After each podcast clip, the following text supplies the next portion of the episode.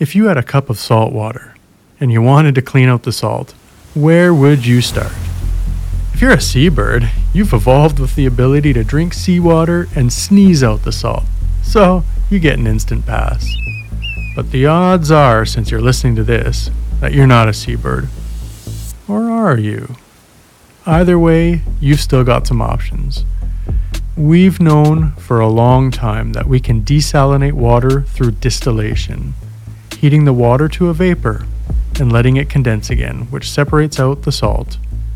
There's osmosis, moving water through a membrane that acts like a filter, separating the water from the salt.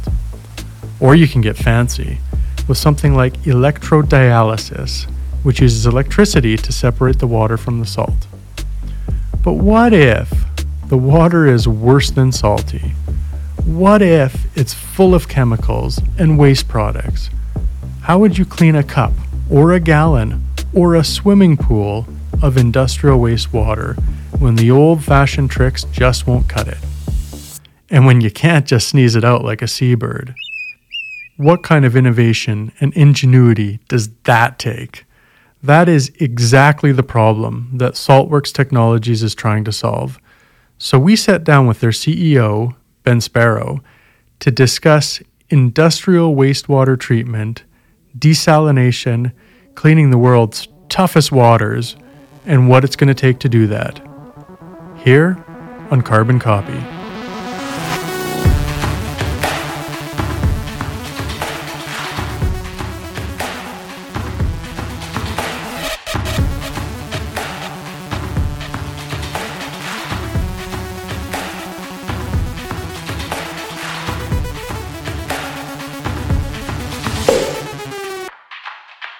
My name is Ben Sparrow. I'm the CEO and Chief Engineer of Saltworks Technologies.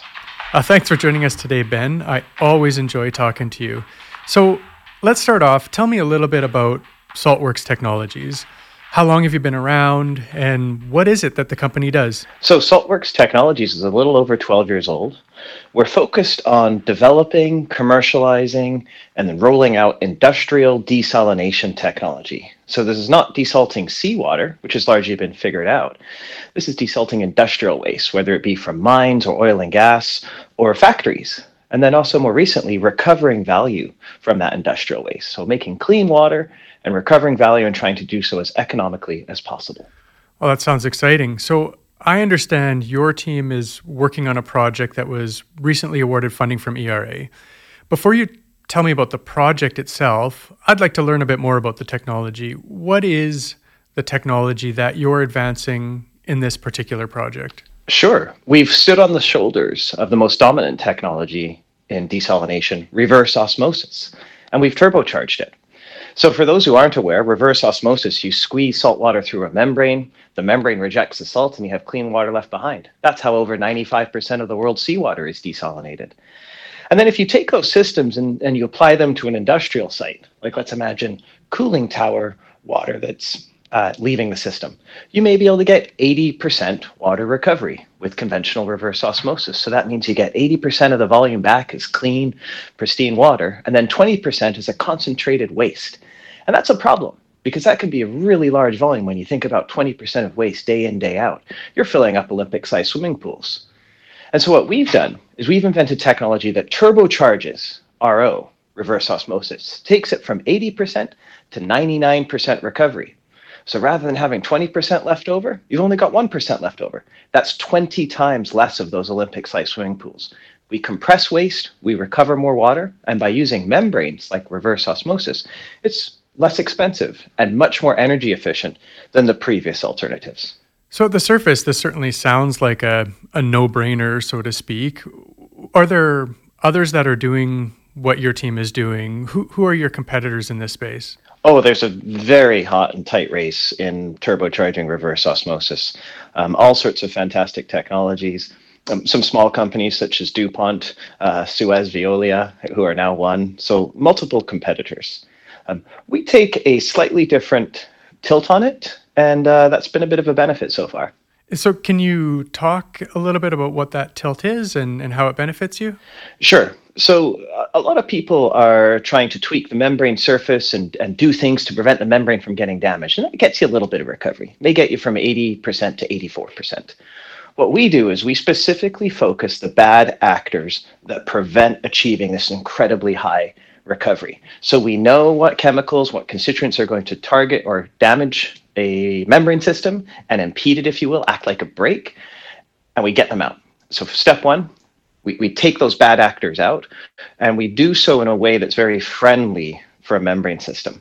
And that's where there's some new technology and innovation. And once we've gotten those bad actors out, we can enable reverse osmosis and its new generation of technology, which I can get into, to operate at its maximum performance. So ultimately, we lay down a nice smooth road for RO to drive on and to get the best out of it. That's a very cool analogy. Now, our organizations have interacted in the past. Years ago, ERA funded a smaller project with Saltworks Technologies. Can you tell me about if and how these projects are related? Does does this build on ERA's previous investment? Uh, yes, it does. It's all about both of them providing industry the technologies that they need to operate beyond 2020 to meet their water goals, to meet regulatory requirements, and it's all about reducing the amount of wastewater from industrial processes. Uh, I can get into that if you like, but uh, there's a, a lot of wastewater that's generated. Um, it tends to be of almost good enough quality, uh, but it needs to be upgraded. And it's all about upgrading that wastewater and re- reducing the amount of brine byproduct, that compressed waste left over at the end of the day. As you know, ERA, Emissions Reduction Alberta, is sort of all about greenhouse gas emissions reductions. Can you I know, paint me a picture of how this exciting opportunity relates to greenhouse gas reductions and, and maybe give me a sense of the scale for for those reductions. For example, in in you know a, a commercial facility, what would that look like? Sure. Well, well, first maybe I'll um, I'll, I'll zoom out to sort of the national level and what's happening internationally. A lot of governments are recognizing that the best way to protect their water sources uh, for millennia is to protect their rivers and lakes if you protect your rivers and lakes, you tend to have, if you have them, you tend to have very good water available for your population moving forward. So there's increasing protection of rivers, lakes, and aquatic ecosystems. Equally, corporations are um, driving environmental, social, and governance much harder, especially institutional shareholders. And so there's this pressure under industrial operations to use less water and to only put high quality water back into the ecosystem. And that's a change. That hasn't always been the case for human history. And so that's changing. And um, what that means is if you say operate an oil and gas site or a mining site or a factory where we're seeing a tremendous amount of growth is factories, and uh, you're producing a wastewater and then you need to treat it. If you imagine that you're treating it at 80% freshwater recovery, you have this 20% waste left over. That could be a couple Olympic swimming pools per day. Where does that go? And so where it ends up going in North America is it ends up going into a truck into a heavy duty diesel truck. And then that truck is shipped to a site called a disposal well where that water is injected deep underground. And so these sites, when they start, when they're forced to recover their water and treat it, they could have 40 trucks a day leaving their sites. And you imagine the GHG emissions associated with the trucking and the hauling, in addition to the social impacts of the increased trucks on the road and what have you. And so when you, again, when you compress that waste from being 20% of the total volume down to only one, uh, there's a huge reduction in the trucks. It's a 20x reduction in trucks. So rather than 40 trucks a day leaving the site, you might only have two. And in the case of our EA project, the ERA project, it goes to zero. So we're taking trucks off the road, uh, putting fresh, clean water back into industrial processes. And then there's a third benefit on the back end. Since we're putting fresh water back into their processes, they're extracting less water from the ecosystem to begin with. So the ERA project will also leave the Bow River with a little more water at the end of the day. Oh, very exciting. So um, that's a really good segue to talk a little bit about the the project that we're now partnering on, and I'm really excited actually to hear about how you're saying you're going to take that from 1% to 0%. So can maybe just we can take a step back. Tell me a little bit about the project that you're currently working on. Sure. So there's um, an agrochemical facility in Alberta that has identified, and they're a leading producer and very much focused on sustainability. They've identified both an environmental and an economic opportunity to recover more water um, from their plant. And this water is cooling tower blowdown water. For listeners that don't know what that is, industrial processes, power plants, they all need cooling. Um, people use cooling water in, um, pardon me, they use water in cooling towers where a portion of it's evaporated atmosphere to cool the process. Uh, in the US, cooling tower um, water extract uh, accounts for about 44% of all surface water use. So almost half of the water used in the United States goes for cooling. And so as they're using this water in cooling and some of it's evaporating, it's becoming more saline and more concentrated. And um, that can be challenging for to discharge. So in this specific project, what we're doing is we're taking this um, unique cooling tower water, because every single site's different. We're recovering 98 to 99% of it as very fresh water, and we're compressing the waste down to a minimized product. And at this site specifically, they happen to have a small legacy evaporation pond. And because the waste is so minimal at the end of the day, it can go into that evaporation pond and Mother Nature will take care of the rest, evaporating that final 1%. Very exciting. So, what stage are you at in the project now? So, we're just starting detailed design and then we'll soon ramp up production. There's been a, um, we did a very fulsome field pilot at the site for two months, 24 7. The plant ran like a champ, met all these metrics, proved that it could be done at 99% re- water recovery. And uh, now it's time to build a full scale unit. And it's very important to get that first full scale unit right and to de risk it for the rest of the industry because people are watching. And this is where ERA is essential. ERA provides much needed de risking support so the first installs of new technology such as this are done correctly if a new technology doesn't work on the first install, it can be very difficult to get the second, third, or fourth. And so, what we need to do is make this project a demonstration for the industry, a demonstration of Alberta's capabilities, and then grow globally from there on. So, you're working on engineering now, and then next you said you'll be essentially producing your commercial scale unit. Give me a sense of the, the timelines. When, when could we potentially expect to see something installed at this partner's facility? Sure. It's um, potentially scheduled right now for 2023, 2024. Mm-hmm. So we'll start building uh, hopefully next year and then install the year after and start it up. And how will you know then if the project ends up being a success? Do you have some defined success metrics or can you talk in broad strokes about what does success look like for this project? Sure. Um, high level, there's three, and two are very specific to the project, and the third's more global. Um, so, achieving the water recovery goals that we set out to. So, you know, if we're talking about 99, 98% water recovery, we need to achieve that. So, achieving that fresh water recovery using a low energy membrane system rather than a much higher energy thermal system, boiling water, or putting the water into trucks. So, water recovery is one of them. Um, everything's about cost. Uh, so the total cost of ownership of the unit needs to pencil out. Combination of capital cost, operating cost, etc. So we need to make sure it's economic. And then the third one is uh, we, nobody wants this to be a science project for one site. We want to dispatch this technology across Alberta, across Canada, and internationally. And because that provides all sorts of benefits for Albertans and Canadians um, by uh, releasing and exporting new novel technology for the rest of the world that the world requires. And with that, Canada can grow an additional new industry, one link to clean technology and one link to the future. So, you know, just building on the the last part of that there, if it is successful, which I hope it will be wildly successful, can you give me a sense of um, I don't know the, the breadth of the opportunity here? Could this be replicated elsewhere in the province? I think one of the things that you said is that every site is different. Um, so, you know, give me a sense for the replicability. Highly replicable.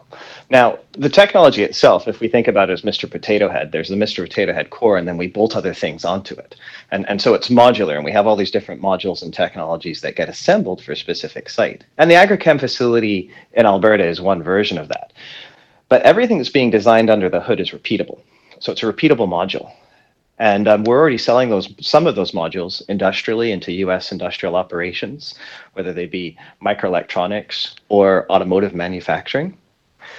And so, not only are the components, the modules of the technology replicable, but the full system is itself. And again, what's driving this globally is uh, as nations try to protect their aquatic ecosystems and at the same time lower GHGs. And it's challenging to do both. This technology enables tools for both. Now, every country's different. Some countries will put in regulations ahead of others. The United States tends to be ahead. Um, South Korea is uh, definitely leaning in, and there's others. So we'll continue to commercialize in the jurisdictions that um, are seeking to protect their water, just as Alberta is. And then as time goes on, of course, others will catch up. So it's a big potential market. It's a growth market. It's the proverbial hockey stick, but we're starting to absolutely see indications of that first hockey stick ramp. And we're just slammed, which is good news. Emissions Reduction Alberta takes action on climate change and supports economic growth by investing in clean technology solutions that reduce greenhouse gas emissions, lower costs, attract investment, and create jobs here in Alberta. These investments help innovators develop and demonstrate technology that can lower emissions at home and be exported to the world.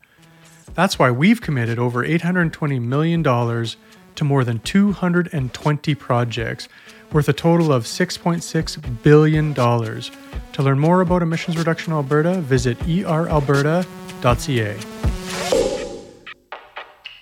So, in terms of order of magnitude, uh, you know, in, in Alberta, are there, um, I don't know if you have any quantitative sense, but are there maybe five sites, 10 sites, 20 sites that this could be replicated at, or is that number yet unknown? Uh, that will depend on regulations as it relates to disposal. Alberta is blessed, uh, many facets, right? Tremendous talented population, tremendous energy resources, but Alberta also has access to very good disposal.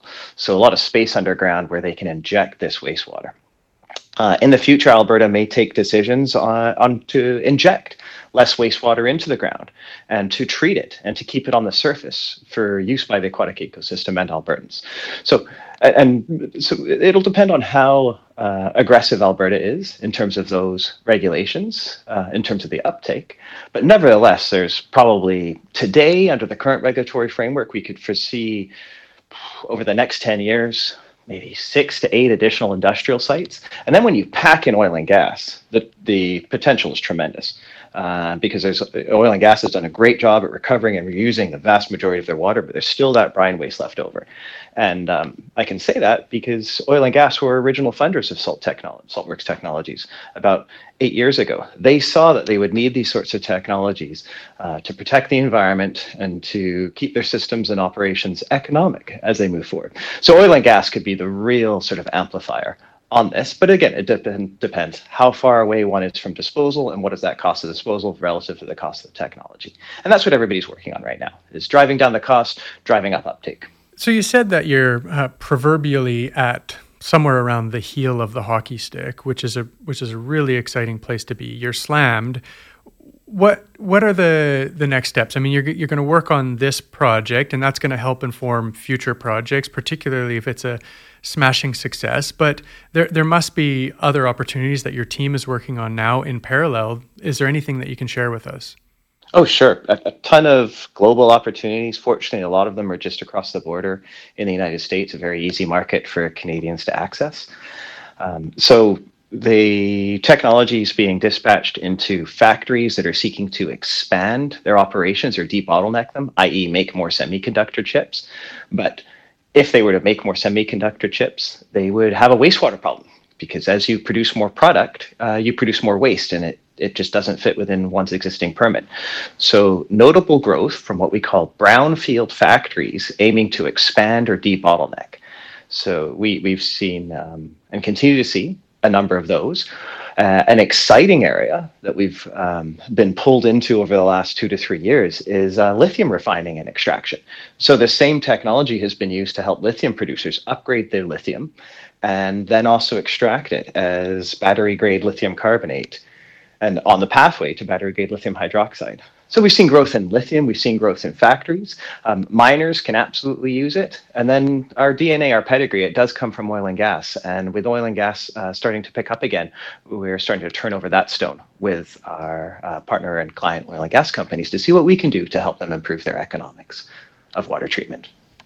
So, lithium, um, factories, oil and gas, mining these are all based on these opportunities are all based on the same platform technology is that correct that's exactly right rearranging the parts of mr potato head in slightly different ways but it's the same core part spin modules skids if you will at the end of the day So, is there um, any other nascent opportunities, or is your team working on any other kind of configurations of the Mr. Potato Head technology, so to speak, um, that are up and coming that you can, you know, that, that you're willing to share any tidbits with us around? Uh, well, uh, what I can share is we're so laser focused on these first installations and making sure they're a success and serving the need that we have in front of us that it's really the deep focus is industrial wastewater and then recovering value, such as lithium. Mm-hmm. Uh, w- once we get our heads back above water through this growth spurt and uh, and um, continue on scale up, then we may be able to do some more R and D and innovation and see what other opportunities are out there. Yeah, I think that laser focus will serve you well. Now, just changing gears slightly for a minute, you've come a long way as an organization with some real exciting accomplishments, and I can only assume some challenges along the way. Can you share what some of the biggest lessons learned in your journey have been so far? Sure. Um, I, guess, I guess twofold, two themes. One is to make sure you have many wheels on the bus. So do not count on a single technology, do not count on a single industry. Um, had we focused on just one customer's problem, um, which we did a little bit early on, um, if that one customer's problem, the need to procure a solution doesn't work out, you're in trouble. So diversify, diversify your technologies, diversify your customer base, diversify your markets, while also trying to balance that with maintaining focus. It's a double-edged sword, and it takes uh, talented people to do that. I'm lucky to have a fantastic management team and board around me. The other one is HR, people. Um, something that completely caught me by surprise is so our company, for your listeners' background, we started in my apartment, uh, two people, and then we moved to a fish factory garage. We grew to maybe eight people, and then we kept growing from there what caught me by surprise was when the company uh, got past 40 people. The culture changed considerably, and I wasn't ready for that. I was I was a little bit blindsided, and then I saw it again at 80 people, and so I call it my own personal rule of HR, the rule of 40. And so to be aware and to really pay attention to company culture, policies, and uh, to how one's leadership style may have to change from a smaller enterprise to a larger and growing enterprise. So, how big are you now? Uh, we are about 85 people. We had a bit of a dip. And then um, with contractors, we're about 120 people. We do subcontract out a fair bit. So we try to focus on the engineering and the technology. Oh, well, congratulations on, on such a success story. Now, along that journey, along with the lessons that you've learned, can you can you maybe talk a little bit about the role of collaboration and resources in your successes so far, and you know maybe even talk about some of the resources that have helped support Saltworks along the way. You bet. Um, so there's fantastic resources available in Canada for innovators. Um, I'll start with the people. Canada produces very well educated, intelligent, hardworking people. So we're really pleased to be located here. And then our government, um, provincially and federally, have recognized that investing in innovation can provide quite a return for Canadians. And so there's government um, assistance available, whether it be both financial and or technical commercial. And ERA is one of them, an absolutely fantastic organization that helps innovators and entrepreneurs and large companies take risks that they normally wouldn't. And in order to innovate, one needs to take risks. They need to have courage. And organizations such as yours provide the capital to have that courage to take the risk, but they also provide the coaching and the mentorship that's necessary as firms are growing. So, so that's just been absolutely fantastic. And it's an essential ingredient that does set Canada apart on the innovation spectrum. Now, we know that Canada has a tremendous amount of startup and innovation might, and we have a bit of a problem with scale up, but that's a topic for another podcast another day. well, we'll have to we'll have to reschedule sometime to dig a little bit deeper into that. So, is there anything I didn't ask you about that you'd want our listeners to know, or that you you just want to share with us today? I think to know that heavy industry out there really does care. We work with a lot of oil and gas and large industrial companies, and they really do care. They're absolutely trying their best not only maintain their existing operations, maintain existing employment, but improve their operations. Um, humankind didn't need to treat wastewater for millennia, for a very long period of time. And then we only recently started to treat wastewater in the last hundred years or so. And now we're getting into industrial wastewater. And so it's a new field and and so with that to um, have some patience, but with that to also take some risk and to support organizations like ERA that are enabling those to take risk and to innovate. And it's, you know, if you use the baseball game analogy, before I used to say that our industry is in warm up, well, now it's inning one, right? We're just at the start of that hockey stick. And uh, decisions that are made today and actions that are taken today during inning one will put companies and jurisdictions such as Alberta on the right foot to really profit and do well in inning six and seven. So to continue to take those risks and actions today in a calculated fashion, because it is a future industry and that future is coming. And if you believe that water is going to be more valuable, if you believe that people are going to want lower GHG impacts associated with all industries, then it's an exciting field to be in. Well, thank you very much, Ben. It's been an absolute pleasure talking with you today. I wish you tremendous success in the project that we're that we're partnered on, and I look forward to chatting with you again. Mark, thank you. Thank you to ERA and to Albertans for investing in innovation. It really is making a difference and it will provide a return for our future generations. So thank you.